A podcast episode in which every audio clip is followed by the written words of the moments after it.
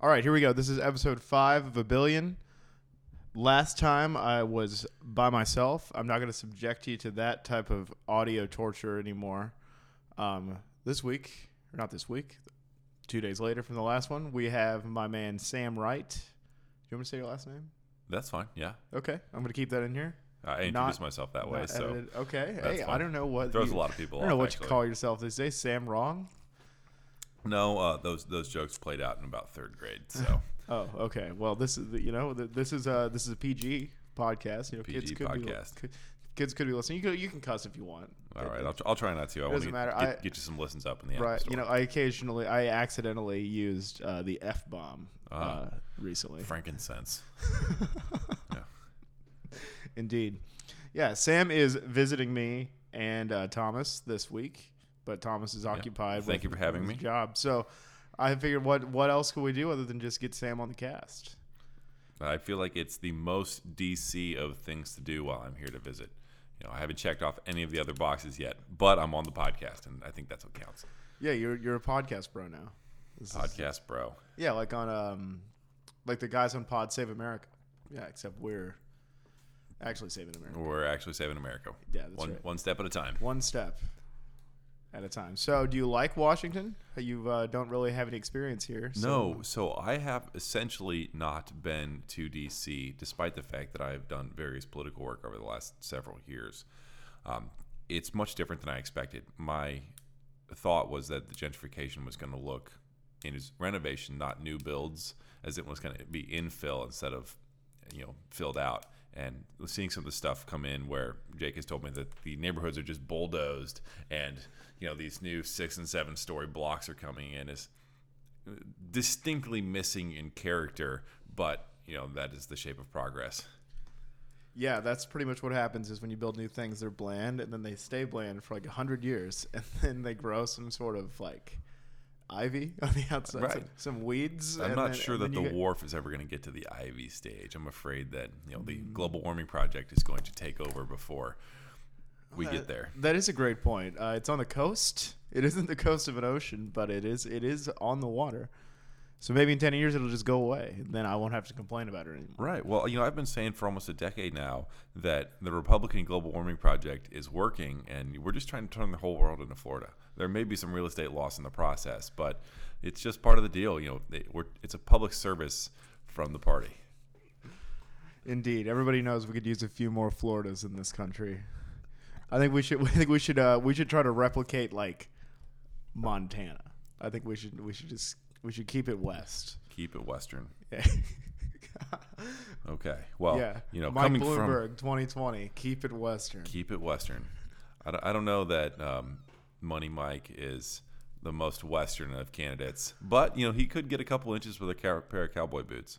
Uh, unfortunately, I had to leave mine back at home. I was told in no uncertain terms by Thomas that those were not allowed here, and I would have to leave if I showed up with cowboy boots. So I, I'm looking a little bit more DC bro than normal. Yeah, you definitely have your DC bro uh, outfit selection Well, this week. Uh, when I in wouldn't. Rome. I wouldn't take rules. I wouldn't take any kind of uh, advice from Thomas on what to do and what not to do. He's still learning. You know, he, he's got a little bit more DC experience under his belt than I. He's got three months, and I'm here for 36 hours. Well, I guess about 24 as we sit here. 24 hours left, or you've been here? I've been here 24 24 hours. Been here Yeah. When are you hours. leaving? Uh, Sunday, well, sometime in the afternoon. Sunday afternoon. Today is Friday. Yeah. Um, wow. Okay.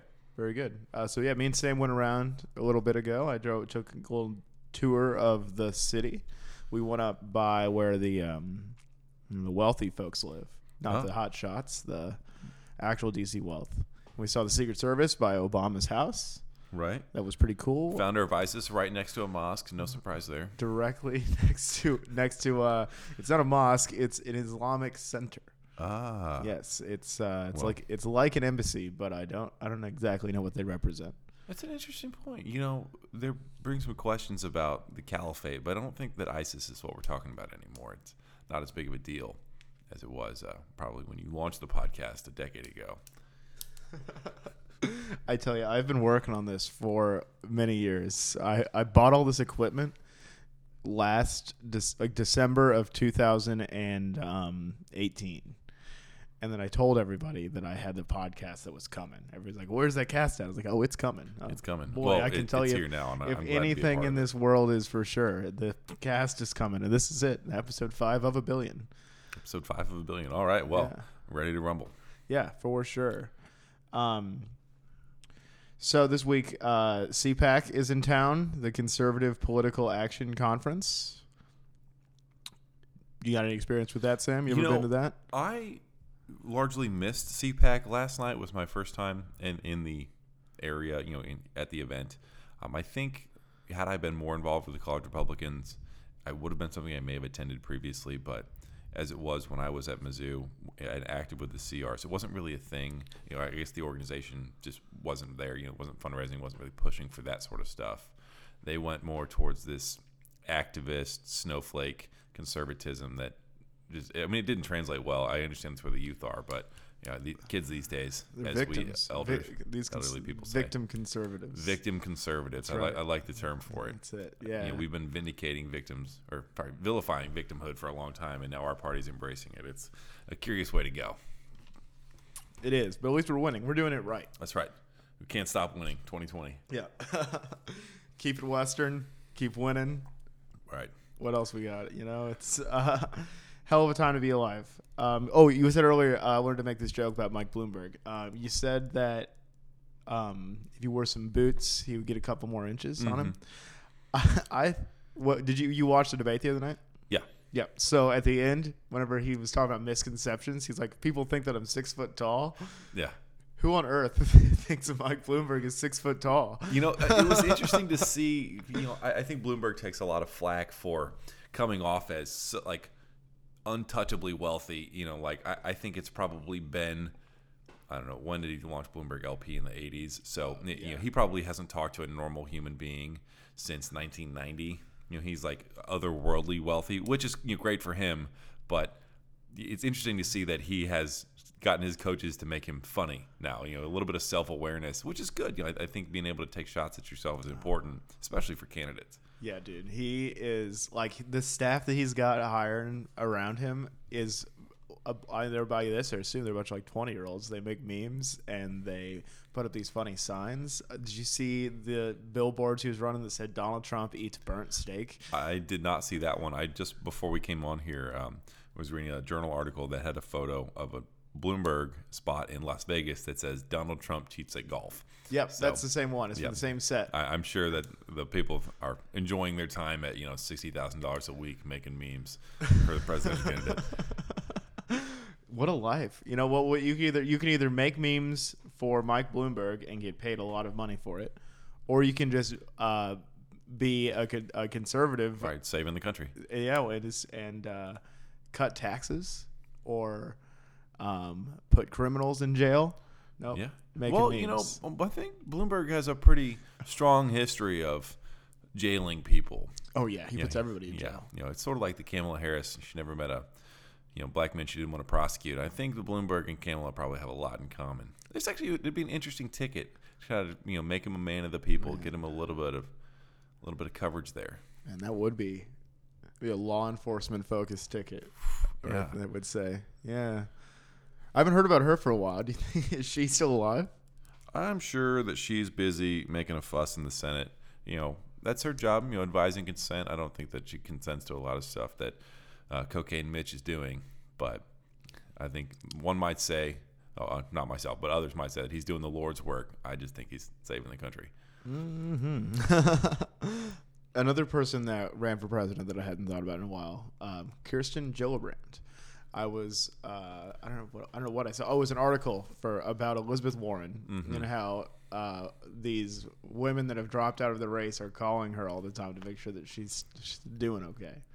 That's interesting. I'm glad to see that there's a support network, you know, uh, of the former candidates. I know that primaries can be tough. You know, almost more hate in your primary than your in your general sometimes. So good that the party's seeing that and they're stepping behind their girl.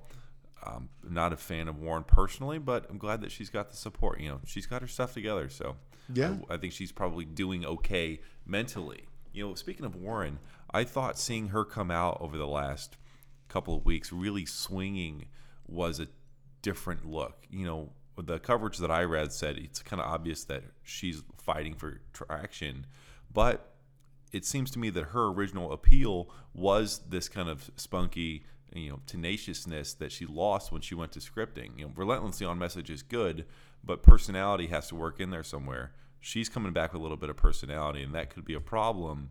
Although Super Tuesday may just really shape this race in a way that she won't be able to claw out of.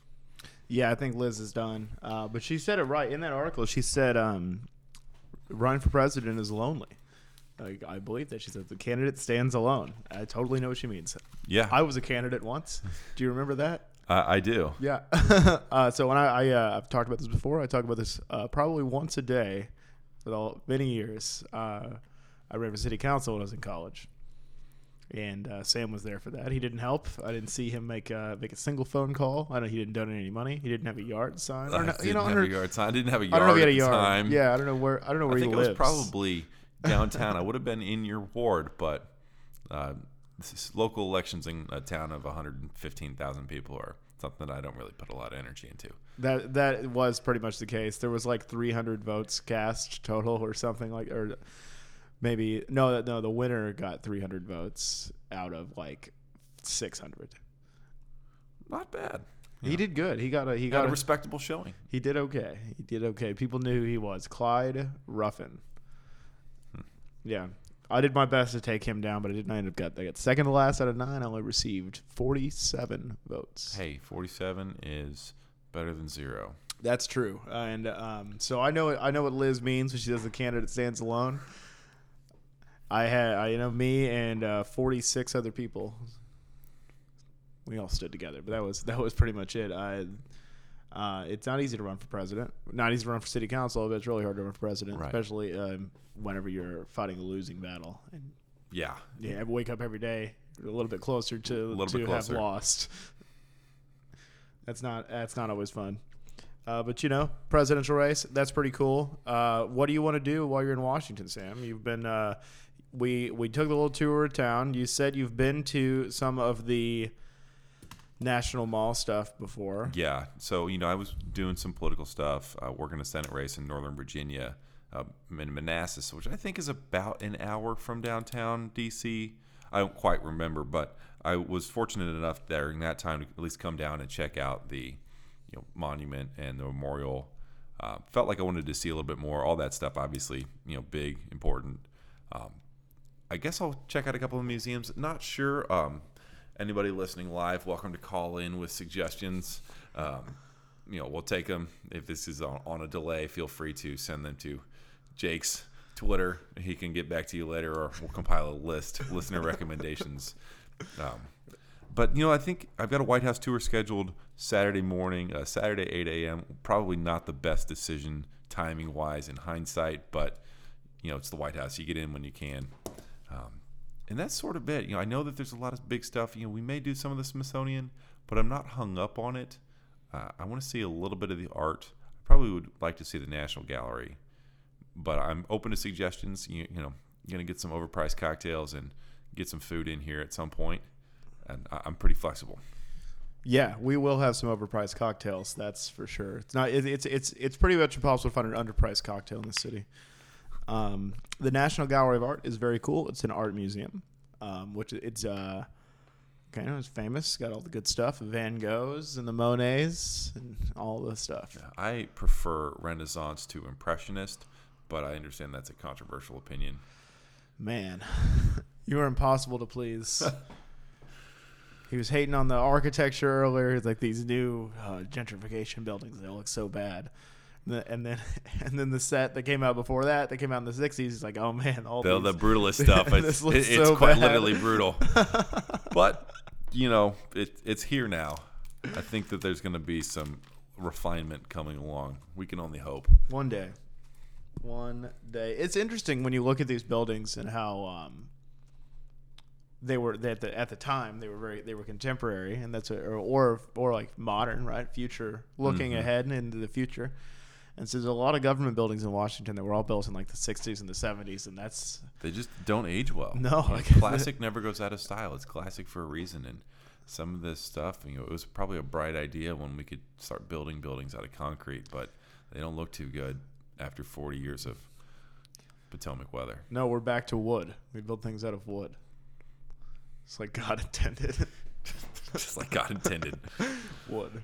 Yeah, it grows out of the ground. There's a lot of it out right there. comes out of the west, and we're winning the west. Comes out of the west. Everything good comes from the west. That's what I'm good saying. Comes from know? the west. The coronavirus, if you go far enough west, get That- back to the east, uh, yeah, coming out of there. That's right. right now. Keep going west. Um, I was recently informed that there's a, a deep state conspiracy here from the Chinese that um, the coronavirus is a plant, that it's um, actually not artificial. I'm sorry, it is entirely artificial, and it is to destabilize the economy. Uh, look at the 3,000 point drop in the Dow over the last several days as evidence here. Um, the Chinese want to have Trump out so that the trade deal can get nixed. It's a little highbrow. Um, I think this is probably more momentum trading than anything else, but I'll let the professionals come in and tell me, you know, what, what the truth is as they see it. Yeah, the Chinese are doing a great job of tanking our economy. Keep believing that because that is what ha- that's what is happening. That's right. Don't let the news tell you Right there with the chemtrails, baby. Maybe that's where the coronavirus came from. That's how they're getting it to America. Right. I, I saw a semi serious post that got shared with me. A guy who felt that chemtrails were the way the coronavirus was delivered so that our bodies could be digitized. I'm not. I'm not there on all that. Digitized. Digitized, yeah. So that 5G specifically. Oh, hang on, let me see if That's I right. get the yeah. details Get right that, here. Pull this up. 60 gigahertz waves on the 5G spectrum were how the coronavirus was activated to digitize our bodies. Again, not saying it's true, but um, you can wrap yourself in tinfoil to prevent it. The, you know you you got to believe it you know the the 5g it's it's an interesting coincidence that we've got the 5g and the coronavirus and the chemtrails all happening at the same time and the the, the dow is on its way down Yeah, Yeah, I, and, and, uh, it, it appears to continue to run. Um, I where's it at today Um, let me tell you, uh, S and P is down two and a half percent, um, or sorry, two and a quarter. It looks like intraday, but you know, free fall is right. I understand that a lot of algorithmic based trading is based on momentum, and it's going to continue to happen. And you know, this is a great place if you are. You know, let me caveat this here. None of this is investment advice. Um, past performance is not a predictor of future results you're going to lose your own money if you go try this. But um, if you're a day trader and you think this is a good time to get in, professionals have to trade this because they have to cover options positions. Uh, mom and pop guys, you know, like loft strategies can hold, and you should be okay. I think that this, you know, ultimately the economy is strong as we see it right now. Just you know, hold on to your index funds for a little while here. yeah the thing that's what one thing about the algorithms and, and all this is so computerized is like everybody's stops are coming out at once and uh, it's just going to keep going until somebody shows up to the office and turns that off Yeah. you know, Jim Simons, most successful investor of our time, Renaissance, has up like, you know, 25,000% since he launched it. They're all quants and they're all, you know, he's the founder of all this computer stuff. I don't know, you know, how those folks and the mathematicians that run these see it, if you can actually turn them off or not. But we've seen flash crashes and- runaway trading before without digitized humans and coronavirus. No, we've kind of really, been digitized for many over us. years. Have you heard Oh. of HAARP? Hmm, no. So HAARP is a classic government program. Uh, it's I, I don't remember what it stands for. It's H A A R P. Okay. Um, and it's it's uh, people are saying that it is a weather control system, Oh. and uh, it's, what it does is um, Is this a part of the global warming project that you know our boys at Exxon have been working on for the last sixty years? this is this is a Microsoft project Oh. actually. So B- Bill Gates controls the weather with Bill- HAARP. Bill Gates controls the weather. with HAARP and the government. Bill Gates has the money for Mhm. it, but um, the uh, like the oceans, the the temperature of the oceans has to do with the way that um, storms track across the world. This, this is that's actual science. You know, Yeah. ocean temperatures change weather patterns. They keep you know like London is relatively warm in the winter because It's on, you know, on the coast like that. It's got warm currents that are drifting up northward. But I don't think that we've got the technology to change the temperatures of the ocean. No, that's what this is. Here, I got it pulled up here. It's called the High. This is what HAARP stands for: High Frequency Active Auroral Research Program. Established in 1993, and its field of research is the ionosphere. Okay, so um, what? Let's see. I think, without having to read too much of this, I think that it is. Um, the most prominent instrument is a high power radio frequency transmitter facility operating in the high frequency band. Um, okay, so they put the satellite in the sky. Oh, here it is. HAARP is a target of conspiracy theorists. This is not a conspiracy theory, who claim that it is capable of weaponizing weather. Okay, Okay, that's interesting. cool. Commentators and scientists say that advocates of this theory are uninformed as claims made fall well outside the abilities of this facility, Right. if not the scope of natural science. So they're talking about people like Sam who uh, refuses to open his mind and think that the government could be doing bad things on a global scale. Look, you know, it- it's it's part of the namesake. I'm just a big Uncle Sam fan. You know, Oh, Rhino, Uncle Rhino, Rhino Sam, right here.